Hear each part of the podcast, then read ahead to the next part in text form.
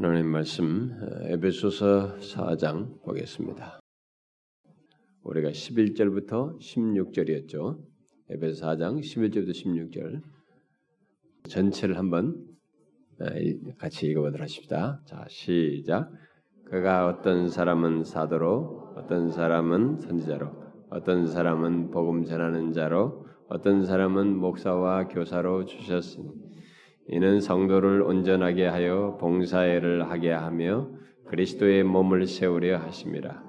우리가 다 하나님의 아들을 믿는 것과 아는 일에 하나가 되어 온전한 성함을 이루어 그리스도의 장성한 분량이 충만한 데까지 이르리니 이는 우리가 이제부터 어린아이가 되지 아니하여 사람의 속임수와 간사한 유혹에 빠져 온갖 교훈의 풍조에 밀려 요동하지 않게 하려 함이라.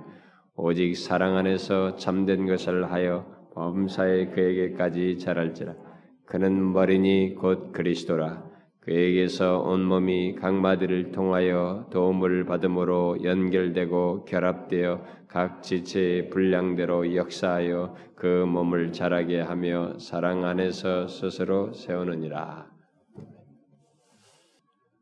우리가 그동안에 이 교회에 대해서 약 7개월 넘짓 기간상으로 7개월 넘짓 이렇게 살피고 지난 주에는 그 이전에 그런 내용을 전했던 것에 제가 결론적인 적용적인 결론으로서 성경이 말하는 교회가 무엇인지에 대한 아는 것을 넘어서서 우리들이 정령 그런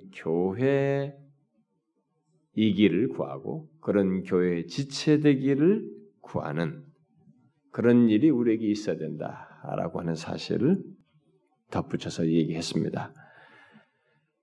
물론 희망상으로는 머릿속으로는 그러고 싶다라고 생각하지만 실제 그렇게 하는 것은 쉽지 않습니다. 제가 지난주에 말했다시피 쉽지 않지만 특별히 지난 교회 역사가 보여주었듯이 참된 교회를 추구하는 그런 교회들은 상대적으로 적었고 그런 걸 추구하는 교회들은 많은 방해와 그런 것을 추구하는 당사자들의 내면의 갈등과 유혹을 그들이 경험했고 그래 어, 힘든 경험들을 했지만 정령 참된 교회 보기를 원한다면 그것이 성경이고 우리가 또 영적인 본능상 또 하는 것이 마땅한데 그래서 우리가 정령 참된 교회를 보기를 원한다면 우리들이 모두 이 세상의 다양한 유행 유행과 어, 또 어떤 유혹들 세상 세상의 유혹 그 다음에 마귀의 괴계 육체의 소욕을 거스려서 그동안 살핀 이 교회의 모습을 갖고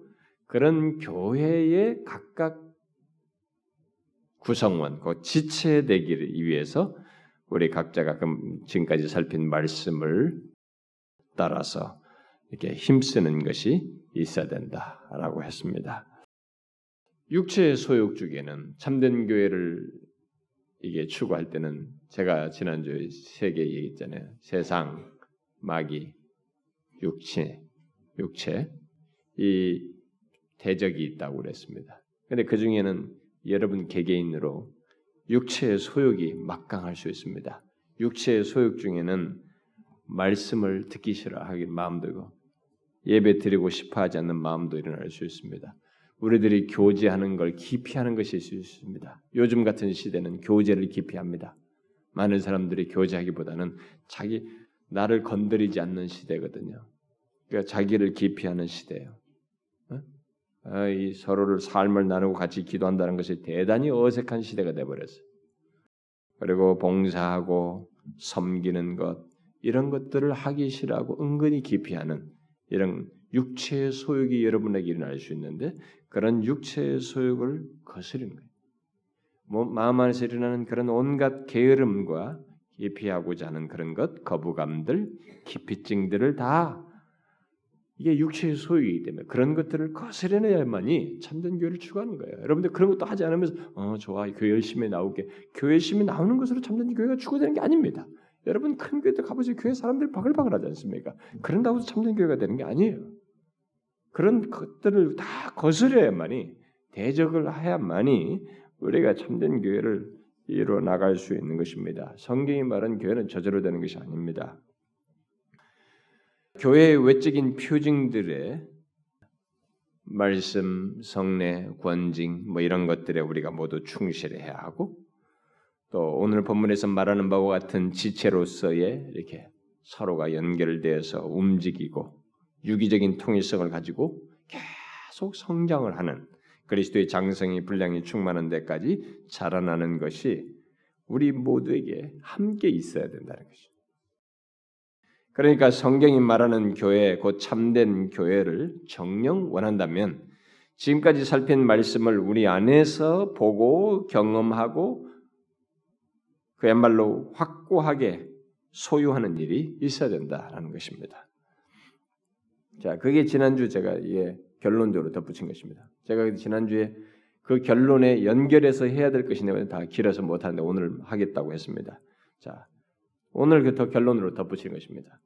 참된 교회 보기를 원하면 우리의 마음과 추구는 여기서 멈추면 안 됩니다. 우리 안에서만 그런 것을 갖는 것에서 멈춰서는 안 된다는 거예요. 제가 이미 지난 시간에 말한 것처럼 우리는 오늘날 같이 교회가 우습게 여겨지는 현실 속에서 더 많은 참된 교회들이 세워지도록 하는데 우리가 어떤 식으로든 기여하고 기도하든지 참여하든지 어떤 식으로든 거기에 이게 주님의 뜻이란 말이에요.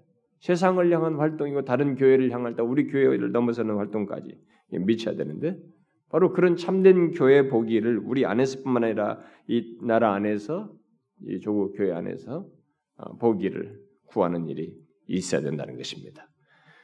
이 시간은 바로 그 내용을 지난주 말씀에 계속 연결지어서 제가 덧붙이려고 합니다. 여러분도 어느 정도 알다시피 오늘 한국 교회의 현실은 우리가 그동안 살핀 교회의 모습을 제대로 가지고 있지 않습니다.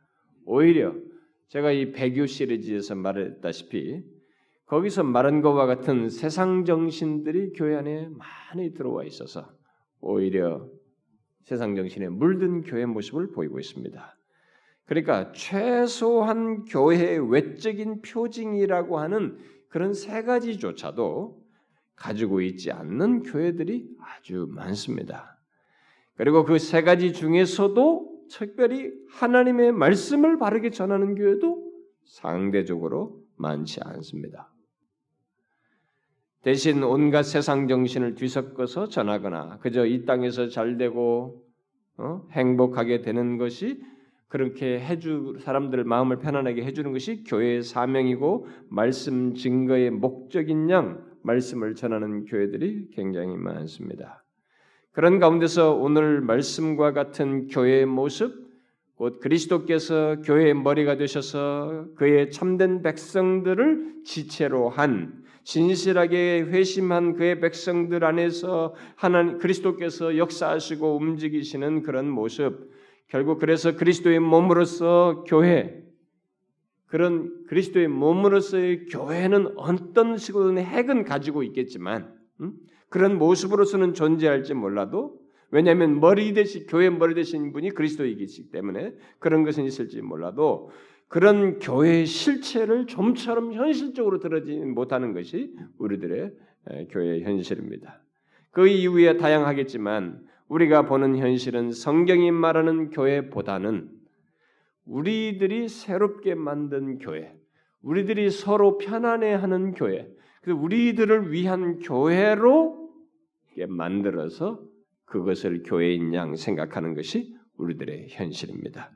하나님의 말씀과 성찬을 중심에서 그래서 이게 내어버리고 이건 너무 하찮은 것처럼 여기고 그런 중대하고 예수 그리스도의 구속을 그 구속의 메시지를 말로서뿐만 아니라 복음을 이렇게 생생하게 말로서 전할 뿐만 아니라 그것을 너무나도 중요하고 주님이 오실 때까지 계속 기억하면서 그 안에서 우리의 영혼의 유익을 얻어야 하는 성찬을 이렇게 중심에서 내어버리고 대신 소위 새롭다고 하는 새로운 은혜의 방편들을 많이 만들어서 그것을 가지고 우리들이 즐거워하는 이런 현실이 되었습니다.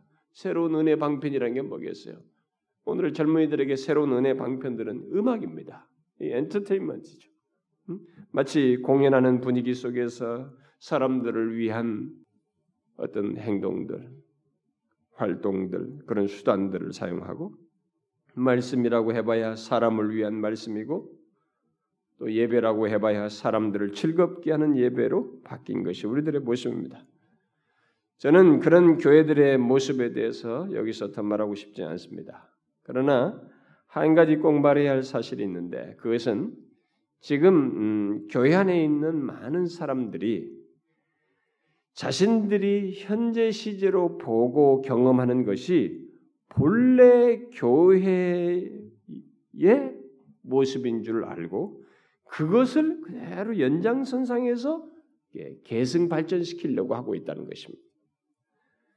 성도들은 더 두말할 것이 없고 거기에 분별력이 없으니까 심지어 목회자 후보생들과 젊은 목사들까지 그런 생각을 가지고 처음에 목회라면 저런 것들 와, 사람들에게 많은 호응을 주는 이런 것들을 계속 이어서 하려고 하는 현상이 벌어지고 있다. 그뿐이 아닙니다.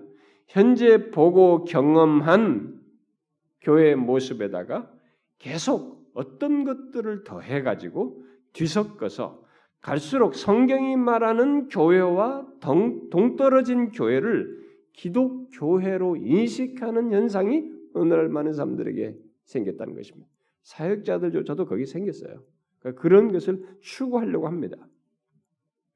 예를 들면 중세 신비주의적인 것들을 더해서 섞고 현대 문화적인 것들을 섞고 심지어 동양 종교적인 것도 섞고 종교다원주의적인 것 그러면서도 자아중심적인 신앙 체험을 중시하는 포스트 모던적인 것도 섞고 계속 뭔가를 더하여 섞어가면서 교회의 외적인 표징과 내적인 속성 같은 것을 별로 알지 못하는 그리고 또 무시하거나 가볍게 여기는 가운데서 소위 교회를 세우고 아니 아예 그 그런 교회조차도 알 필요를 못 느끼고 못 느낀 채 나름 나름 시대를 어, 리드하는 그런 교회 실상은 세상을 쫓아가는 그런 교회를 만들어가고 있는 것이 우리의 현실입니다. 저는 이런 변화의 과정을 어, 지난 몇십 년간 계속 어, 목격하고 경험해 오면서 진짜로 기독교가 성경이 말하는 바대로 생명을 주는 유일한 기독교가 아니라 여러 종교 중 하나의 종교로 조금씩 조금씩 발전해 오더니만 지금은 상당히 사람들의 인식에 보편화될 정도까지 발전했다고 생각이 됩니다. 진짜로 기독교가 그런 식으로 바뀌었어요. 성경이 말한 기독교는 이 세상을 향해서 영원한 생명을 주는 유일한 기독교예요. 유일한 종교로 소개하고 있습니다. 그러나 어느새 우리는 여러 종교들 중에 하나로 인식의 변화가 생겼어요. 또 그런 식으로 행동을 하고 있고. 물론 저는 교회의 머리가 그리스도이시기 때문에 그 어떤 일이 있어도 교회는 주님이 오실 때까지 사라지지 않는다는 것을 확실히 믿습니다. 그러나 현실 교회 안에 있는 사람들은 그런 사실을 개념치 않습니다. 그런 것들을 중요시 여기지도 않고 오히려 기독교회가 하나의 종교로 바뀌는지 안 바뀌는지 그런 것도 상관없는 양, 또 알지 못하는 양, 또 알고 싶지도 않는 양, 세상적인 대세와 자신들의 기호적인 성향과 육체의 소욕을 이 교회라고 하는 것과 교회와 관련해서 같이 이렇게 마음껏 드러내는 현실을 가지고 있다는 것입니다. 교회를 향해서 어떻게 세상적인 대세라든가 자신들의 기호적인 성향이라든가 어떤 육체의 소욕을 이렇게 드러내면서 교회라고 하는 그 구성원으로 있거나 거기서 신앙생활을 할 수 없는데도 불구하고 성경을 보길 때 그런 현실이 있다는 것입니다. 그 증거 중에 최고는 교회의 기초인 예수 그리스도와 사도들의 가르침, 곧 그의 말씀을 주변적이고 부가적인 것으로 취급하면서 교회 생활을 또는 교회의 지체로서의 삶을 살겠다고 하는 일이 오늘날 교회 내 있는 많은 사람들에게서 드러난다는 것입니다. 그래서 우리는 그동안 살핀 말씀, 곧 성경이 말하는 교회, 곧 참된 교회를 우리 안에서 추구할 뿐만 아니라 이 나라 안에서 곧 한국 교회 안에서도 추구하는 데까지 나아갈 필요가 절실하게 있다는 것입니다.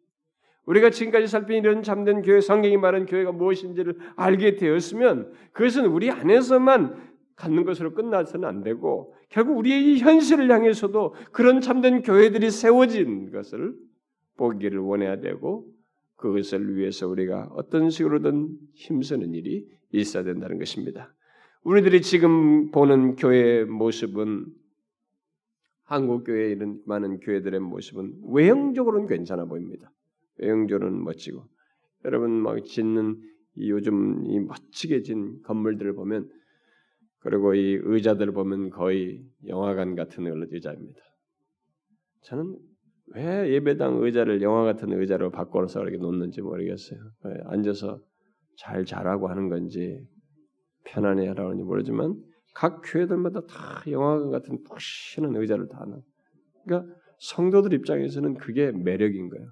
그래서 저는 그게 재앙이라고 생각해요. 그런 것을 매력으로 여겨서 교회를 선택하는 사람들은 재앙스러운 선택을 하는 것이라고 난 믿습니다.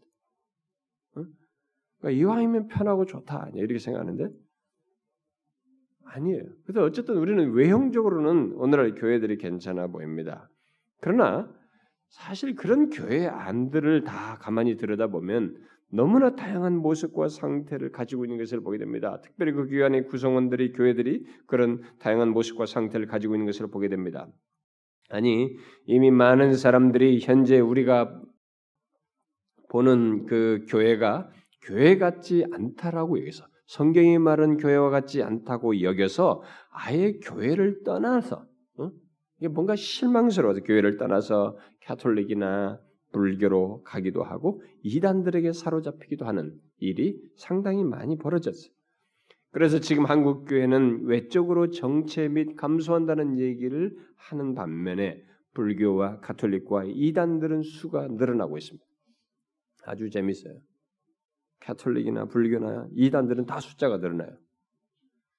다른 종교들과 이단의 사람 이 사람이 느는 것이 어, 이게 이 시대가 포스트 모던 시대니까 사람들이 종교적 성향을 갖는 시대다 보니까 그냥 그런 분위기 속에서 다른 종교들이 숫자가 늘어나는 것이 수도 있습니다. 그러나 우리나라 안에서는 상당히 교회 때문에도 사람들이 그런 다른 종교들이 늘어나고 있습니다. 왜냐하면 여기서 그쪽으로 간 사람들이 상당히 있기 때문에. 그래서 최근에 교회에 대하여 쓴 책, 그 쓴 책 중에 우리나라에 번역된 뭐 책인데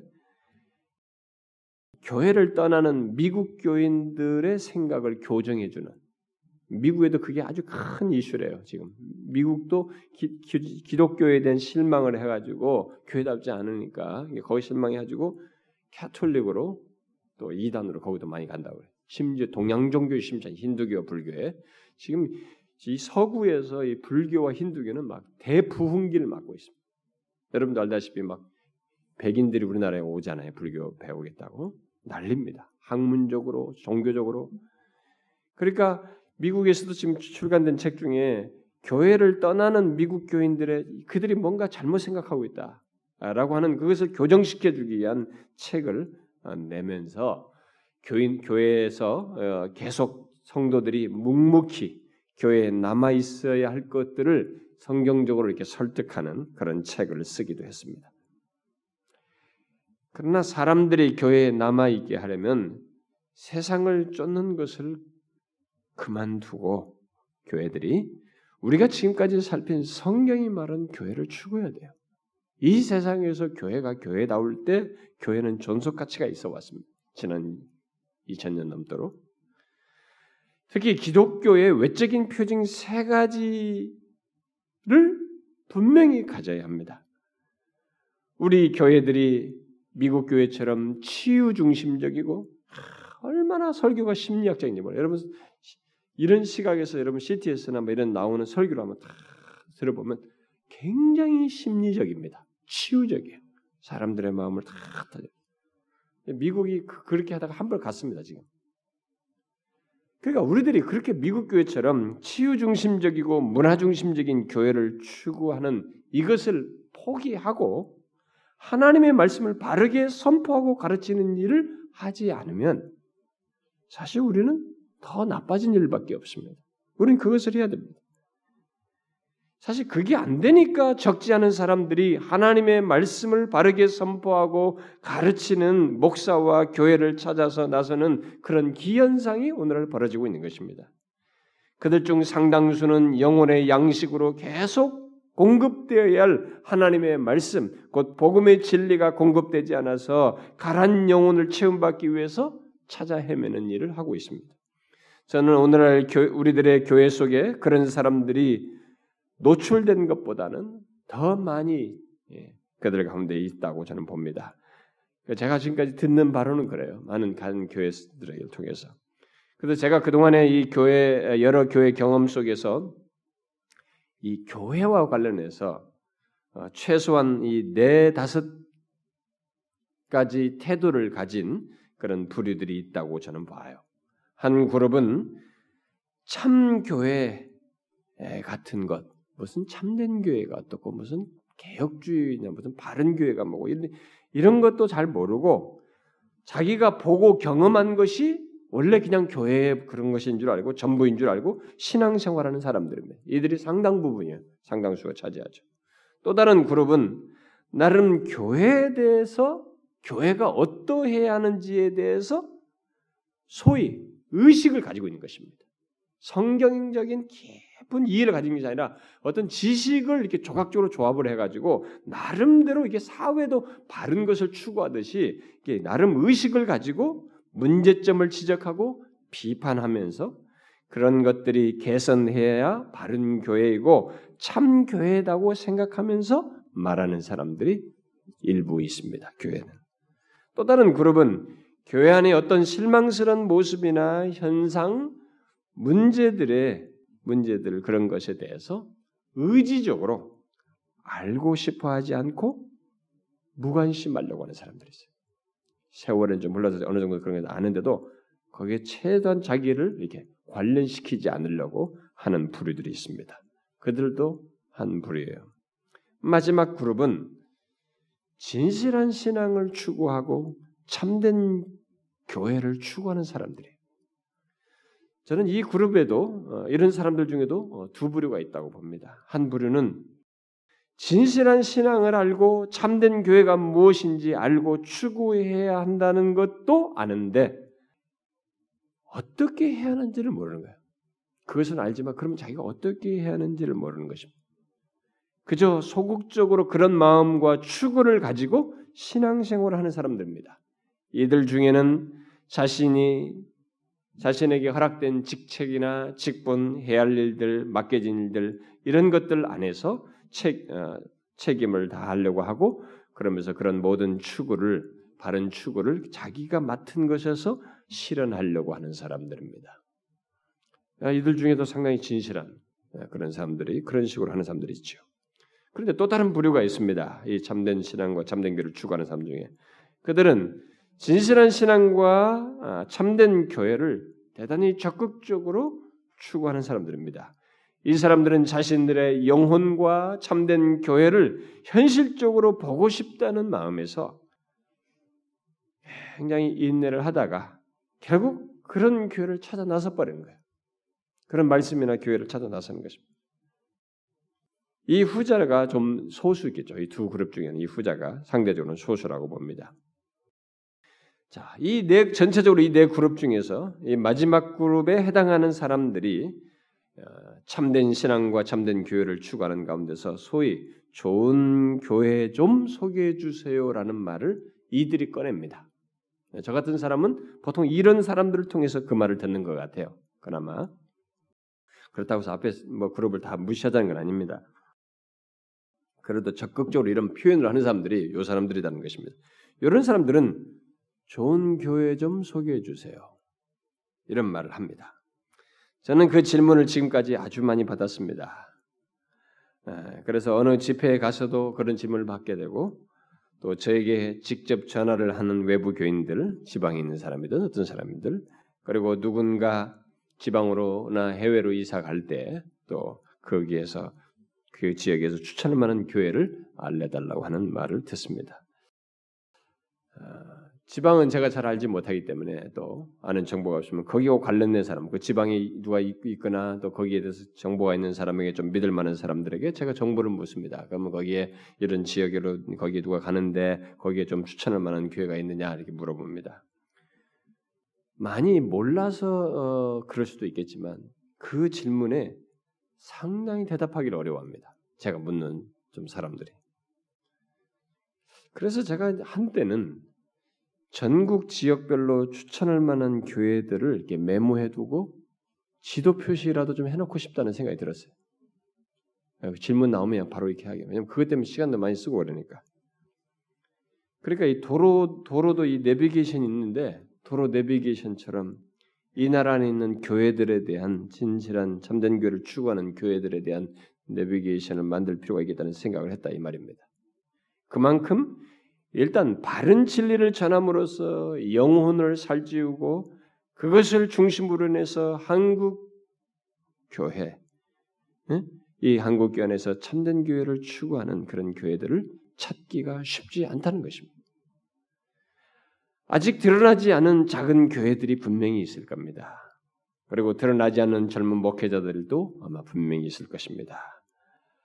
그러나 이미 알려진 교회, 드러난 교회들 가운데서 우리는 그 질문에 대해서 답해 주려고 할 때 상대적으로 어려움이 많다는 것입니다.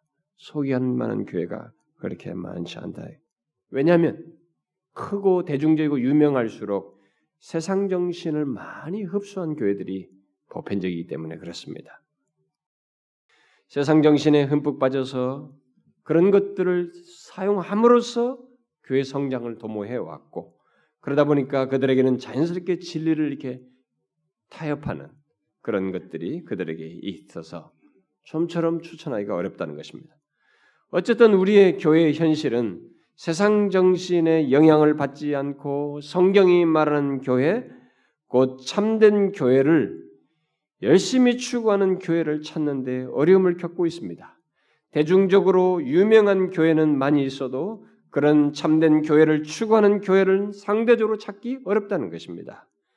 자, 여러분 뭔가 이상하지 않습니까? 좋은 교회 좀 소개해 주세요라고 요청하는 사람들이 점점 늘어나는데 유명한 교회 시대 풍조를 잘 따름으로써 소위 좋은 교회로 간주되는 교회는 많이 있어도 진짜 성경이 말한 교회 참된 교회를 추구하는 교회는 상대적으로 찾기가 어렵다는 것입니다.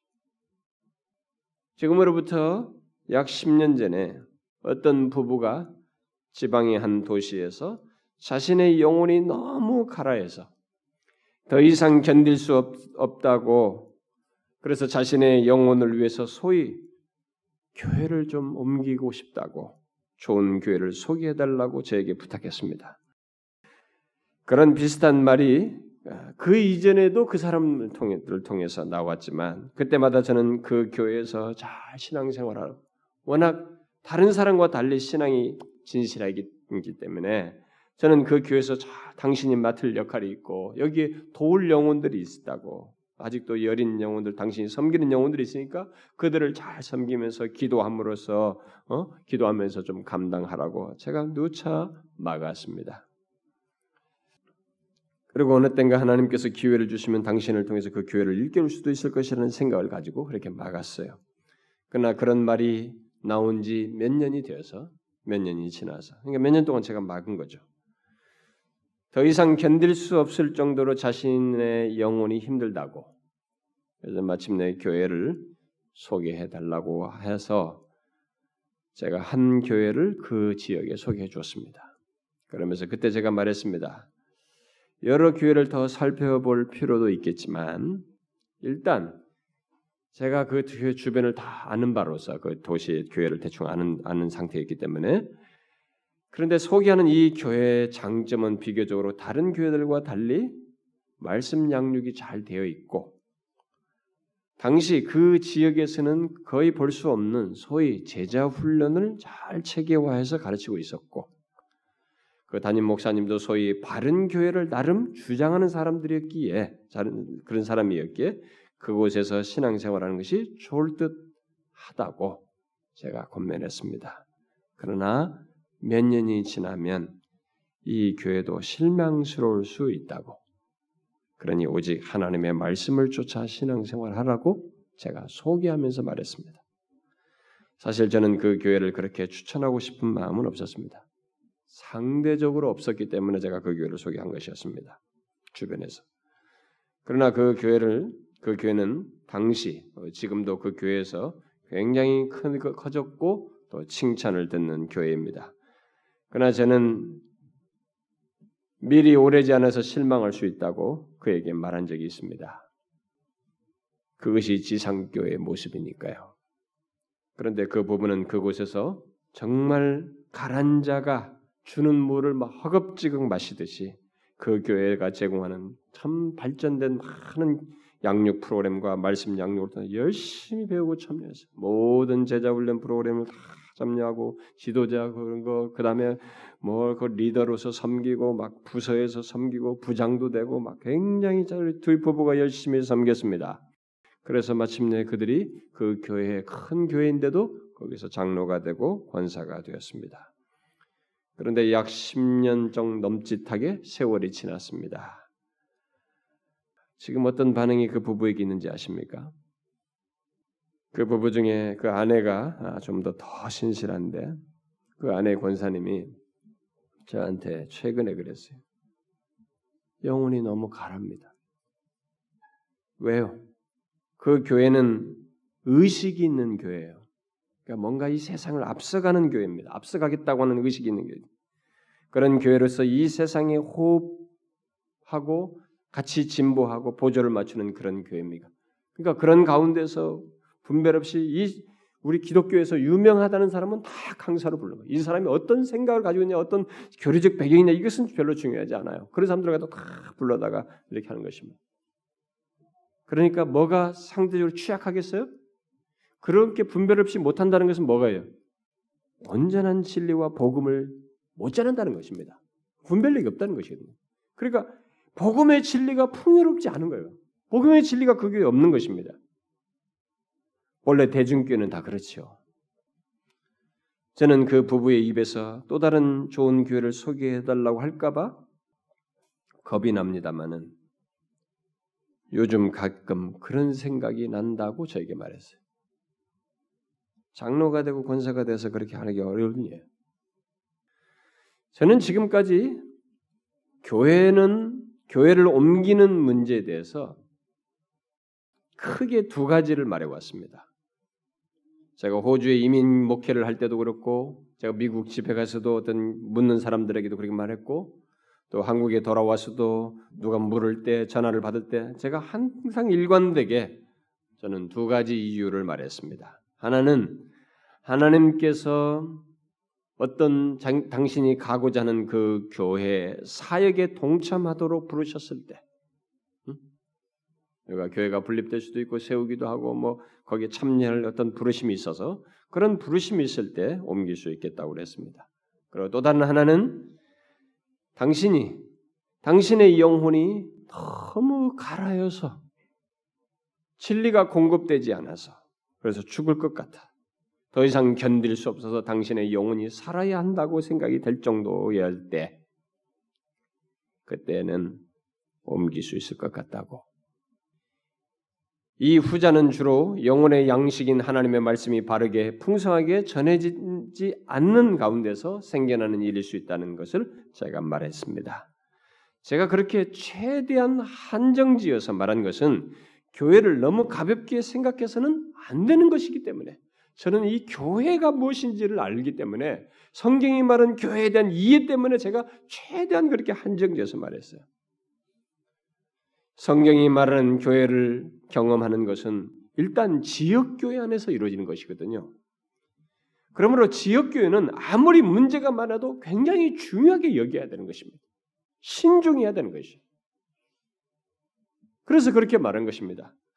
그런데 최근에 한국 교회에 파장을 일으킨 이 부족한 기독교 시리즈를 쓴 옥성호 형제가 그 책에서 뭐 그의 그가 다른 모든 쓴 책에서 어,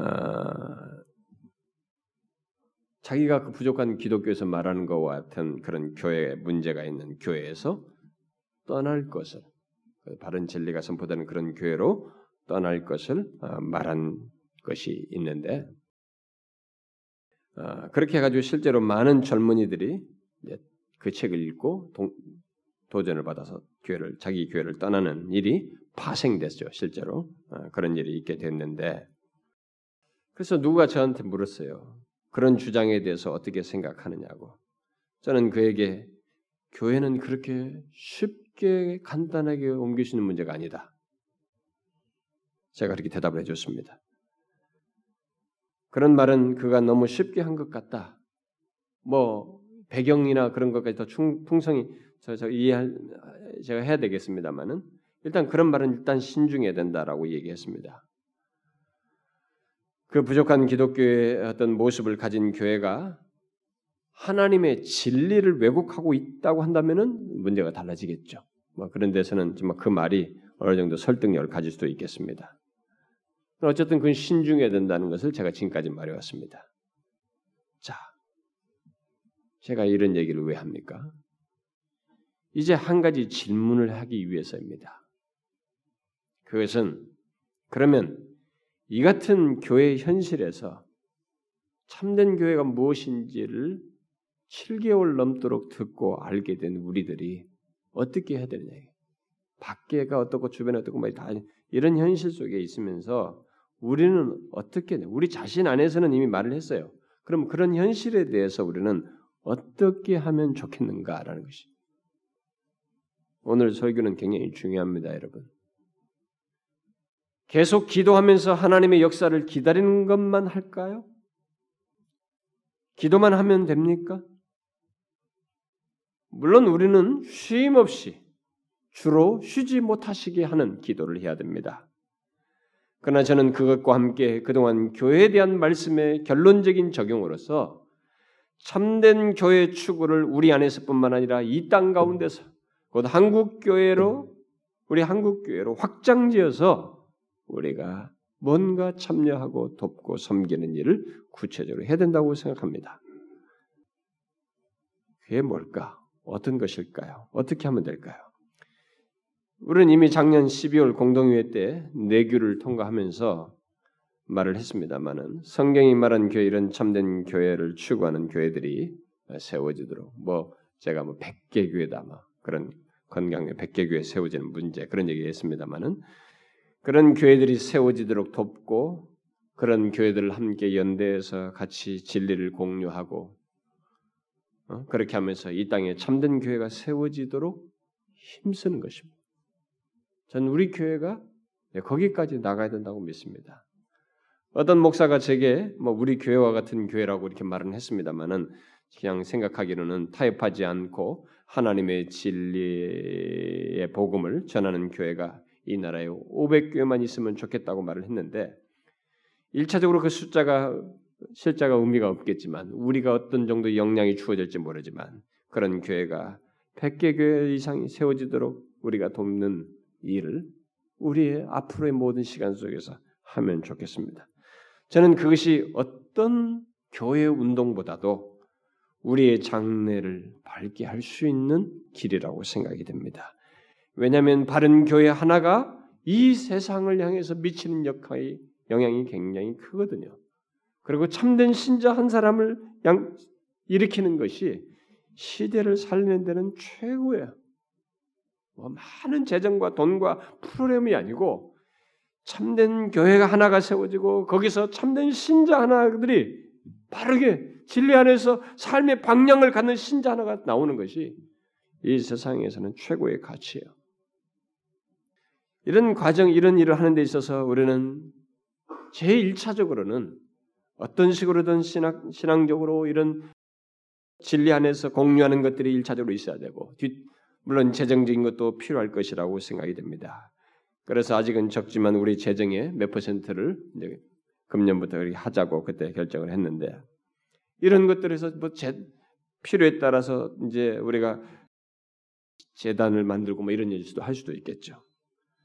어쨌든 그런 교회들이 세워지는데 우리가 돕고 또 그런 교회가 세워지면 이 교회도 자립하게 되면 그 교회가 또 다른 교회를 돕, 또 돕도록 개정이 몇 퍼센트 쓰게 돕게 해서 우리 한국 교회 진실로 성경이 말한 참된 교회가 세워지도록 하는데 우리가 힘써 뭐한 번 회개 운동하고 무슨 세미나 한두 번 하는 이런 걸 하는 가운데서 뭐 세미나가 필요할 수도 있겠습니다. 근데 중요한 것이 이 땅에 교회가 세워지는 게 참된 교회가 세워지는 것이라고 봐요. 여기에 우리가 참여했으면 좋겠어요. 저는 우리 교회가 그 일을 하는 것이 좋다고 봅니다. 물론 무슨 전폭적인 재정 지원까지 다 못하더라도 어떤 식으로든 조금이든 우리가 그런 목적을 가지고 참여하면은 좋겠다는 생각이 됩니다. 저는 이런 것이 마치 무슨 세력화한다거나 무슨 하나의 그룹을 만들어 가지고 개토처럼 한다든가 무슨 텃세를 부린다거나 그런 집단으로 전락하는 것은 절대 있어서는 안 된다고 생각이 돼요. 가능한 한 어느 교단에 속해든지 성경적인 교회를 추구하고 곧 우리가 옛날에 말한 것처럼 다섯 가지 five sola 오직 성경 오직 은혜 오직 믿음 오직 그리스도 오직 하나님의 영광 이런 five sola를 믿고 세상 정신을 거스리며 복음의 진리를 풍성하게 전하는 그리고 그런 신학 위에 세워지는 교회 그러면서도 복음을 열심히 전하는 교회를 돕고 연대하고 함께 진리를 공유하면서 이 나라의 안에서 조국 교회를 위해서 가르치고 수고하는 어, 이런 일을 우리가 연대해서 하면 좋겠다는 생각이 들어요. 이 일은 우리가 겸손히 교만하지 않고 겸손히 하나님의 면전에서 할 수 있으면 좋겠어요. 사실 저는 그동안 가깝게는 이 배교 시리즈를 통해서 교회 안에 들어온 이 세상 정신과 배교를 연관지어서 생각하기 전까지는 진리를 왜곡시키는 교회 현실을 피상적으로 생각했어요. 그래서 아주 이단적인 주장을 하지 않는 한 진리를 왜곡하는 교회라는 생각을 하지 않았습니다. 크게 하지 않았어요.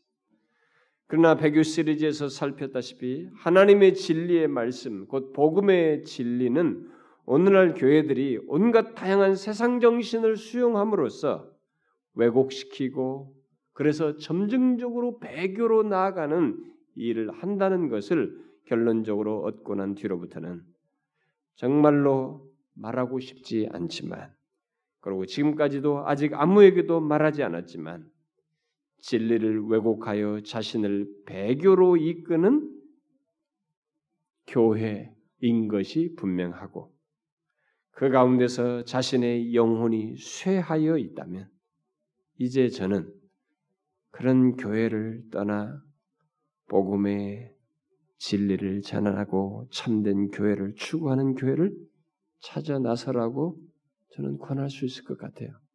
저는 이런 얘기 지금까지 한 번도 안 했습니다만 이제는 권하고 싶습니다. 저는 이렇게 하고 싶다라는 표현으로 했는데 영국의 마스터스 목사는 이 부분에 대해서 저보다 훨씬 단호하게 말했어요.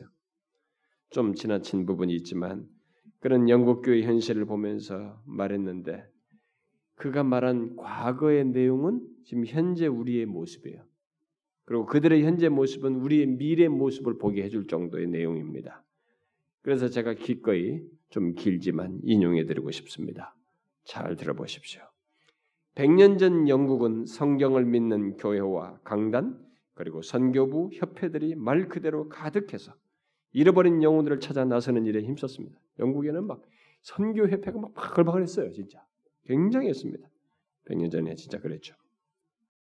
그러나 지난 100년 동안 이미 수천의 복음주의적인 교회가 문을 닫았고 많은 교회당 건물은 영감된 하나님의 말씀을 믿지 않는 사람들에게 빼앗겼습니다. 모슬렘이나 이런 쪽. 한때 복음을 가르치도록 많은 사람들을 훈련시켰던 거의 모든 신학교는 자유주의 신학에 굴복해 버렸습니다. 이런 기관들이 이제는 영감된 하나님의 말씀을 향해 코웃음을 치고 있습니다. 복음 증거에 있어서 이런 쇠퇴 속도와 정도는 참 놀라울 정도입니다. 거짓된 교리들이 들풀처럼 교회를 휩쓸고 지나갔고 역사적으로 유수가 깊은 모든 교단이 비복음적인 사람들의 손에 들어갔습니다. 첫째, 신학교가 신앙의 근본적인 요소를 부정하는 사람들의 손에 넘어갔습니다. 그들은 장래 목회자들과 사제들에게 불신앙의 가라지들을 뿌려 놓았습니다. 그리고 곧 회중은 새로운 세대의 비복음적인 설교자들에게 휩쓸리기 시작하면서 이전의 복음적 신앙을 포기해 버렸습니다. 신학교가 먼저 타락하고 그 다음에 성도가 타락합니다. 그래서 요즘에는 평균 크기의 도시에 한두 개 정도의 복음적인 교회만이 남았을 뿐입니다. 잘 생각해야 됩니다. 교회들이 있는데 평균 크기 도시에 복음적인 교회가 한두 개밖에 안 남았다. 교회가 많아도 우리도 그럴 수 있어요. 그런 교회 한두 개밖에 못 찾을지도 모릅니다. 지금 영국이 그랬다는 거죠. 이런 때 우리는 질문해 보아야 합니다. 이런 퇴조 현상을 막기 위해 과연 신자들은 무엇을 했던가? 신자들은 그런 현상 앞에서 방관만 하고 있지 않았던가? 뭔가 배워야 할 교훈이 있지 않은가? 오류의 물결이 넘치는 것을 막지 못하고 있으면서 우리는 어떤 더 좋은 것을 하고 있는가? 우리의 무관심을 통해 복음주의적인 전도가 말살되고 있는 것은 아닌가? 뒤를 돌아볼 때 우리는 많은 문제점을 발견할 수 있습니다. 1880년대부터 복음주의자들이 건전한 교류의 가르침에 대해서 느슨해지기 시작했습니다. 교회의 전통도 대단히 허약해지기 시작했습니다. 세속적인 요소들이 아무 검증도 없이 허용되었습니다. 비성경적인 신기한 프로그램들이 판을 치기 시작했습니다. 지금 우리의 모습이죠. 천박한 초청의 방법들을 통해 회심도 하지 않는 사람들을 미혹된 사람들이 교회의 정신 회원이 되었습니다. 회심도 하는데 교회 회원이 됐다는 사실 지난 100년 동안에 있었던 쇠퇴의 주된 이유는 많은 복음주의 교회가 그들의 사역과 복음 전도를 진리의 원수들과 함께 진행하는 것에 너무 쉽게 열어주었다는 것입니다. 지난 100년간의 교회들은 앞장에 서 살펴봐지겠지만 앞부분이고 그리스도의 명령의 귀를 막고 믿음의 근본적인 요소들을 부인한 자들과 더불어 일했습니다. 그래서 결과적으로 대학들과 교회들이 아무 저항도 없이 침묵하는 가운데 비복음적인 입장을 가진 사람들에게 넘어가고 말았던 것입니다. 몇몇을 제외하고는 대부분의 목회자들과 장로들이 경고의 나팔을 불지도 않았고 방어조차도 하지 않았습니다. 그리하여 결국 성경을 믿고 복음을 가르치는 교회가 숫자적으로 적어지게 된 것입니다. 여러분은 과연 우리의 현재 상황을 이렇게도 황폐케 만든 그 느슨함에 대해 충격을 받으십니까? 놀라운 것은 많은 사람들이 전혀 충격도 놀라움도 받지 않는다는 사실입니다. 오히려 현재의 복음주의자들은 비성경적인 교리들, 사역자들과 협력하는 문제에 대해 더욱 개방적이라는 것입니다. 100년 전에 복음주의자들은 거짓 교사, 거짓 교사를 자기 교단에 끌어들인 것을 허용하긴 했지만 거짓 교사는 신학적 자유주의자들과 현대주의자라고 말합니다. 적어도 로마 로마 카톨릭과 협력하라는 문제에 있어서만큼은 선을 그었습니다. 그러나 오늘날의 많은 복음주의 지자들은 지금의 상황이 그때보다 더 악화됐다는 것을 증명이라도 하듯 로마 카톨릭과 연합하는 문제에 대해서도 열심을 보입니다. 어쩌면 그렇게도 우리는 오늘날 많은 상황에서 믿음을 방하지 못하고 있을까요? 왜 분명한 복음주의 사역자들과 교회들이 사단의 칼에다 자신의 목을 내어놓고 있을까요? 왜 수많은 참된 신자가 성경에 대해 구세주에 대해 그리고 참된 회심에 대해 성경의 견해를 취하지 않는 목사들이나 사역자들을 인정해주고 있는 것일까요? 무엇이 우리 가운데 들어왔습니까? 성경이 분명하게 우리에게 주님의 원수들과 대의를 같이 하지 말라고 하지 않았습니까? 우리는 구약 성경에서 여호사밧 왕에게 주신 유명한 말씀을 알고 있습니다. 왕이 악한 자를 돕고 여호와를 미워하는 자를 사랑하는 것이 가하니까. 신약 성경에서는 사도 바울의 분명한 권면이 있습니다. 거짓 교사들 앞에서 말한 대로 거짓 교사들과 협력하는 것에서 다음과 같이 말했습니다. 그러므로 주께서 말씀하시기를 너희는 저희 중에서 나와서 따로 있고 부정한 것을 만지지 말라. 내가 너희를 영접하리라. 성경적 교리를 반대하는 사람들과 도무지 협력하지 말라는 사도 요한의 명령은 이렇습니다. 지나쳐 그리스도의 교훈 안에 거하지 아니하는 자마다 하나님을 모시지 못하되 교훈 안에 거하는 이 사람이 하나 아버지와 아들을 모시느니라. 누구든지 이 요훈을 가지지 않고 너희에게 나아가거든 그를 집에 들이지도 말고 인사도 말라. 그에게 인사하는 자는 그 악한 일에 참여하는 자의 민이라. 오늘날 누가 예수 그리스도가 육체로 오신 것을 부인하고 있습니까? 분명히 많은 사교 집단들과 이, 이다, 이교도들이 그러합니다. 그들은 그리스도의 신성을 부인합니다. 그러나 크리스천 사역자들이라고 주장하는 많은 사람도 그렇게 하고 있습니다. 만약 그들이 생각하기를 그리스도는 기적을 행하실 수 없으셨고 그는 실수하기도 하셨으며 그가 구속과 거듭남에 대해 말씀하셨을 때 무엇에 대해 자신이 말하고 있는지 실제로 모르셨다고 한다면 그들은 분명히 그분이 하늘에서 내려오신 살아계신 하나님이심을 믿지 않고 있는 것입니다. 사역자랄지라도 그리스도의 신성에 대한 참된 믿음은 그분의 신적인 능력과 그분의 모든 가르침을 흔들리지 않고 받아들이는 것을 포함합니다. 그러므로 요한의 말은 현재의 신학적 자유주의자들에게 해당됩니다. 유다서는 이렇게 권면하고 있습니다. 사랑하는 자들아 내가 우리의 일반으로 얻은 구원을 들어 너에게 편지하려는 뜻이 간절하던 자에 성도에게 단번에 주신 믿음의 도를 위하여 힘써 싸우라는 편지로 너희를 권하여야 할 필요를 느꼈노니 이는 가만히 들어온 사람이 사람 몇이 있습니다. 저희는 옛적부터 이 판결을 받기로 미리 기록된 자니 경건치 아니하여 우리 하나님의 은혜를 도리어 세교거리로 바꾸고 홀로 하나이신 주제 곧 우리 주 예수 그리스도를 부인하는 자이니라. 성경은 우리에게 오직 복음주의자들과만 이 말은 이 사람이 말하는 복음주의자는 오직 성경 솔라스크립트를 믿는 자들을 말합니다. 그들과만 영적인 교제를 나누라고 명령합니다. 우리는 다른 복음을 가르치는 사람들의 영적인 상태를 염려하면서 그들이 구원에 이르도록 해야 합니다. 그러나 우리는 그들을 참된 크리스천으로 인정해서도 안 되고 영적인 사업에 그들을 동참시켜도 안 됩니다. 그렇게 하는 것은 성경의 분명한 명령을 거부하는 것이고 그들로 하여금 자신이 참된 크리스천이라는 착각을 확신시켜 주는 것입니다. 주님은 그분의 말씀 속에서 이미 분명하게 인도해 주셨습니다.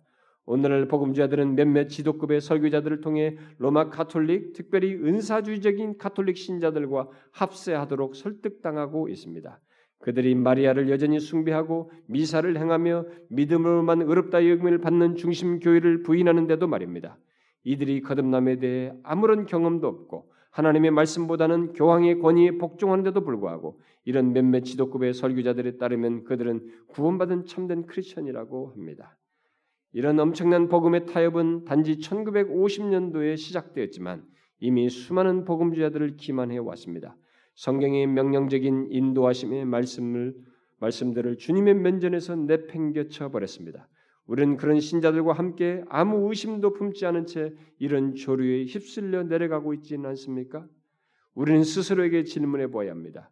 주님은 이미 받으실 만한 예배, 합당한 성경적 전도 방법들, 그리고 다른 많은 문제에 대해 분명하게 인도해 주셨습니다.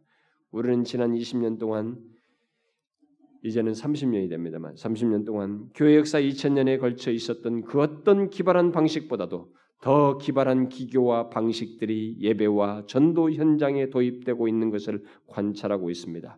이런 혁신에 대해 어떻게 생각하고 있습니까? 오늘날 우리 예배 분위기가 뭐 엔터테인먼트로 바뀌는 거 말합니다. 여러분들은 어떻게 생각하냐는 거예요. 우리는 영적인 분별력을 갖고 예배와 전도에 도입하고 있는 여러 가지 새로운 방법들을 살펴보아야 합니다. 우리는 데살로니가전서 5장 21절과 22절을 통해 범사에 헤아려 좋은 것을 취하고 악은 무슨 모양이라도 버리라는 권면을 받고 있습니다. 예를 들어 여러분은 예배 가운데 세속적인 음악을 사용하는 것에 대해 진지하게 생각해 보신 적이 있습니까? 이런 일들이 아무런 제재도 받지 않고 예배를 휩쓸고 있어도 괜찮습니까? 예배와 전도 가운데 우리가 하는 모든 것은 하나님이 당신의 말씀 속에 두신 기준들과 일치해야 합니다. 우리는 단지 청지기들이고 종들일 뿐입니다. 청지기의 가장 중요한 임무는 신실하게 일하는 것입니다. 무엇을 기대하고 계십니까? 사탄이 흐뭇하게 서서 우리 그리스도의 종들이 모든 사역과 전도 생활에 성공하도록 내버려 둘 것이라고 상상하십니까? 교회에 침투하려고 이전부터 사용해 왔던 전략이 오늘날에는 먹혀 들어갈 것 같지 않습니까? 하나님의 자녀들을 오염시키고자 하는 발람의 계획이 오늘날에도 다시 사용되지 않을 것이라고 생각합니까? 바울은 거짓된 형제들이 가만히 들어와서 그리스도 안에서 우리의 자유를 엿보고 우리를 종으로 삼고자 한다고 말했습니다. 그는 그들에게 한치의 틈도 주지 않았습니다. 그들의 사역이나 그들의 관점을 전혀 한시라도 허용치 않았을 것입니다. 현대에서는 진리를 위해 싸우는 것이 불필요하다고 생각합니까? 지난 100여 년 동안 우리의 태만으로 인해 많은 분야가 사단의 세력 아래 떨어지도록 허용했다는 것을 우리는 애통하게 여기고 있습니다. 신앙의 방어가 무시되었던 것입니다. 더욱 최근에는 성경을 믿는 많은 교회가 예배 때 세속적인 음악을 사용하는 것에 굴복해 왔고 다른 많은 비성경적인 관례들을 행하고 있습니다. 이 모든 것은 우리가 판단해야 한다는 것을 포기해 왔기 때문에 들어온 것들입니다. 주님의 백성으로서 우리는 언제나 모든 것을 시험해 볼 수 있지 않습니까? 분별력 있는 세대가 될 수 있도록 기도해야 되지 않겠습니까? 그분의 진리, 그분의 영광, 그분의 위대하시고 자비로우신 이름을 위해서 말입니다. 남녀노소를 불문하고 특히 요즘 젊은이들에게 너무 흔하게 되어버린 변덕스럽고 아무런 분별심도 없는 사고방식들을 버리고 그 대신 하나님의 권위 있는 말씀 위에 서서 영혼을 구원하는 복음을 보호하고 선포되도록 준비하는 것이 필요합니다. 그러면 우리는 다시 많은 영혼을 구원하시는 하나님의 놀라운 은혜를 보게 될 것입니다. 오직 그때야 교회들은 진리의 기둥과 터로서 자신들의 역할을 성취할 수 있습니다. 제가 굉장히 길게 인용을 했습니다만 이 사람이 지금 말한 얘기는 그런 교회에 있어서는 안 된다는 거예요. 우리는 어느 정도 오늘날 교회 현실을 분별하고 있습니다. 여러분과 저는. 그리고 성경이 말하는 교회가 현재 우리들이 보는 수많은 겸, 건물들이 보여지는 것만큼 전부가 아니고 그들 가운데서 성경이 말한 교회 참된 교회는 상대적으로 많지 않다는 것을 우리가 서로 얘기하고 듣습니다. 한국교회, 제법 한국교회에서 이 건전한 교회로 알려져 있는 그 교회 목사님, 지금 한국교회 뭐 대표적인 리더인 그 목사님이 언젠가 제가 직접 들었어요. 수년 전에, 한 십몇 년 전에.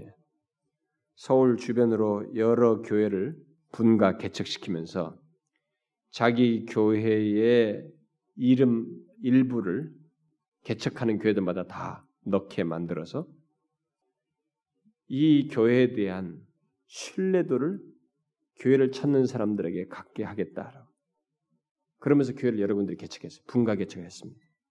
뭡니까? 일종의 브랜드예요, 이게 지금. 그러니까 결국 그런 찾는 사람들에게 안전침이 되게 해주겠다는 것입니다. 그게 벌써 제법 오래전부터 그걸 시도를 한 것이죠. 한 10몇 년, 20년 전부터 했을 거라고 봅니다만. 저는 지금 우리들이 추구하는 참된 교회, 성경이 말하는 교회가 뭐 브랜드로서가 아니라 이 땅 어디에서든지 세워져서 조국 교회 안에 이 땅 한국 교회 안에서 어두워진다라고 하는 이런 내용 속에서 미래를 밝게 하는 남은 자와 같고 새순과 같은 그런 역사가 일어났으면 좋겠어요. 저는 여기에 우리가 참여했으면 좋겠습니다. 물론 이 작업은 굉장히 신중하게 진행돼야 합니다. 아무 교회나 참된 교회를 추구한다고 하면서 그들과 이렇게 연대하면서 막 이렇게 할 문제는 아니라고 봐요. 정말로 그런 교회가 세워지도록 힘써야 되겠고 그러걸 위해서 저는 우리 교회 성도들 중에도 어떤 사람들이든 또 우리 교회 밖에 외부도 참여할 사람들 해서 그들을 재단을 만들어서 정말 거기에 힘쓸 수 있도록 하는 일도 있었으면 좋겠다고 봐요. 이런 교회가 세워지고 그런 교회 세워지는데 우리가 협력하고 돕고 섬기는 이 일을 우리가 시작을 하는 데 있어서 저도 개인적인 관계 때문에 그 사람들을 이런 교회에 집어넣어 가지고 뭐 100개 교회를 구성 세워지도록 하는데 이렇게 할 문제는 아니라고 봅니다. 정말로 기도하면서 신중하게 해야 될 일이라고 봐요. 저는 이 일을 진행하는 데 제일 중요한 것이 사람이라고 봅니다. 목회자요 저는 그게 제일 중요하다고 봅니다. 저는 그런 목회자가 있어서 five sola를 믿고 개혁교회들이 개혁주의자들과 이런 청교도들이 추구했던 신학과 신앙과 삶을 추구하고 복음에 대한 이해를 가지고 복음에 대한 열심을 가지고 전하고 그래서 죽는 것 같은 타협의 순간에서의 그 극복, 예, 많은 타협에서 죽는 것 같은 자기 부인 속에서 세상 정신을 거스리며 목회를 하는 하고자 하는 이런 사람들을 통해서 교회가 세워지도록 하는데 저는 우리가 어떤 식으로든 그 사람들을 돕고 용기를 주고 연대하고 돕는 일을 해서 한국 교회 안에 그런 교회가 100개, 500이면 더 좋겠습니다만 숫자는 중요하지 않습니다. 가능한 한 많이 세워졌으면 좋겠어요. 여러분 이를 위해서 우리가 이제부터 교회 시리즈를 듣고 나서 기도하고 매번 이분을 위해서 기도하고 저는 바로 금년부터 시작을 합니다. 이미 그런 얘기도 꺼낸 사람도 있고 이미 작년 말에 우리가 재정 분할 문제도 얘기를 했었기 때문에 그래서 뭐 회칙도 누가 만들었어요. 이걸 위해서 먼저 우리 안에서 참된 교회를 추구해야 됩니다. 우리는 안 하면서 이걸 말할 수 없어요. 저 자신부터 우리 성도들이 정말로 참된 교회를 추구하는 마음이 있어야 돼요. 그 여러분들이 참된 교회 지체로서 또 살아야 됩니다. 그렇게 섬기고 같이 신앙생활 해야 됩니다. 참된 교회 지체된다는 것이 무엇인지를 알고 여러분들이 다른 지체들과의 공동체 안에서 기꺼이 자기 자신을 내어드리는 육체의 소욕을 거스려서 내어드리는 것이 있어야 됩니다.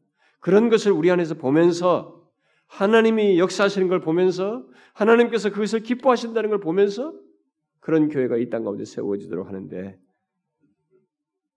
참여하고 우리가 미랄처럼 조금이라도 쓰임 받으면 좋겠다는 것입니다. 제가 우리 교회는 매번 예배 때마다 한국 교회를 위해서 기도합니다. 우리는 쉼 없이 기도합니다. 이게 당장 가시적으로 보이지 않아도 계속 기도해 왔습니다. 이런 기도에 대한 구체적인 행동이 행동이 저는 이거라고 그 중에 이것이 아주 중요하다고 봅니다. 어디 손이 안 미칩니다. 어디서 하나님의 역사가 있는지 우리 손이 미치지 않으면 여기는 조금 더 구체적으로 우리가 함께 하면서 실제로 이 땅 안에서 다음을 준비할 수 있는 것이 이것밖에 없는 것 같아요. 왜냐하면 지금 젊은 세대들과 어린 세대들은 갈수록 줄어들고 그들은 포스트 모더니즘에 물들어 있어서 전혀 다른 성질의 신앙관을 가지고 있고 종교적 태도를 가지고 있기 때문에 그들을 다시 하나님의 진리 안에 바르게 일으키는 것은 참된 교회와 참된 교회를 추구하려는 진리에 대한 이해를 가지고 있는 사역자와 그에 의한 교회가 세워지는 것밖에 없어요. 여러분 이것을 위해서 기도해 주십시오. 여러분들이 여기에 우리 교회 우리 교회 사역이요 사명이로 알고 여기에 우리가 힘쓰면 좋겠어요. 그래서 서서히 그런 사람들을 만나고 그런 사람들이 지금 현재도 그렇게 섬기는 교회가 있다면 우리가 그런 데를 찾아서 연대하고 어떤 식으로 돕는 일도 할 수 있겠죠. 차근차근히 하나님께서 들풀처럼 참된 교회, 성경이 말한 교회를 세워 나가는 교회들이 이 땅 안에서 일어났으면 좋겠어요. 시골이든 어촌이든 상관없습니다. 도시든 어느 곳에든 그런 사람들이 일어나서 너무 가라에서 헤매는 사람들. 오죽했으면 옛날에 어떤 집사님이 어, 저 섬에서도 왔겠어요. 응? 그런 섬에도 그런 사람들이 가서 정말 진실하게 교회를 하고 참된 교회를 세우는 일이 일어나면 좋겠습니다. 주께서 그런 역사를 해주시기를 구합니다. 기도합시다. 하나님 아버지, 우리를 주님의 몸에 한 지체로 불러주셨을 때 그것은 그렇다는 사실을 알게 하는 것이 아니고 실제 지체로서 그리스도의 몸 안에서 부유한 것들을 알고 누리도록 하기 위함이고 그런 것이 바로 이 땅에서 주님께서 보시고자 하는 교회 모습이라는 것을 알고 또 그런 교회 보기를 구하도록 하기 위함인 줄 믿습니다. 주님 우리들이 정말 각자가 먼저 우리들 안에서 참된 교회로 세워지는데 자신을 기꺼이 내어드리며 참된 교회 지체로서 힘쓰는 자들 되게 해주시고 그뿐만 아니라 이 조국 교회 안에서 참된 교회들이 세워지도록 하는데 다각적으로 기도하며 힘쓰고 수고하는 저희들 되게 하여 주옵소서. 지금은 무엇이 막막해 보이고 잘 보이지 않지만 주님이여 정말 이 땅 가운데 귀한 일꾼들 종들을 세우셔서 각 처마다 하나님이 기뻐하실 그런 교회들을 일으켜 세워 주옵소서.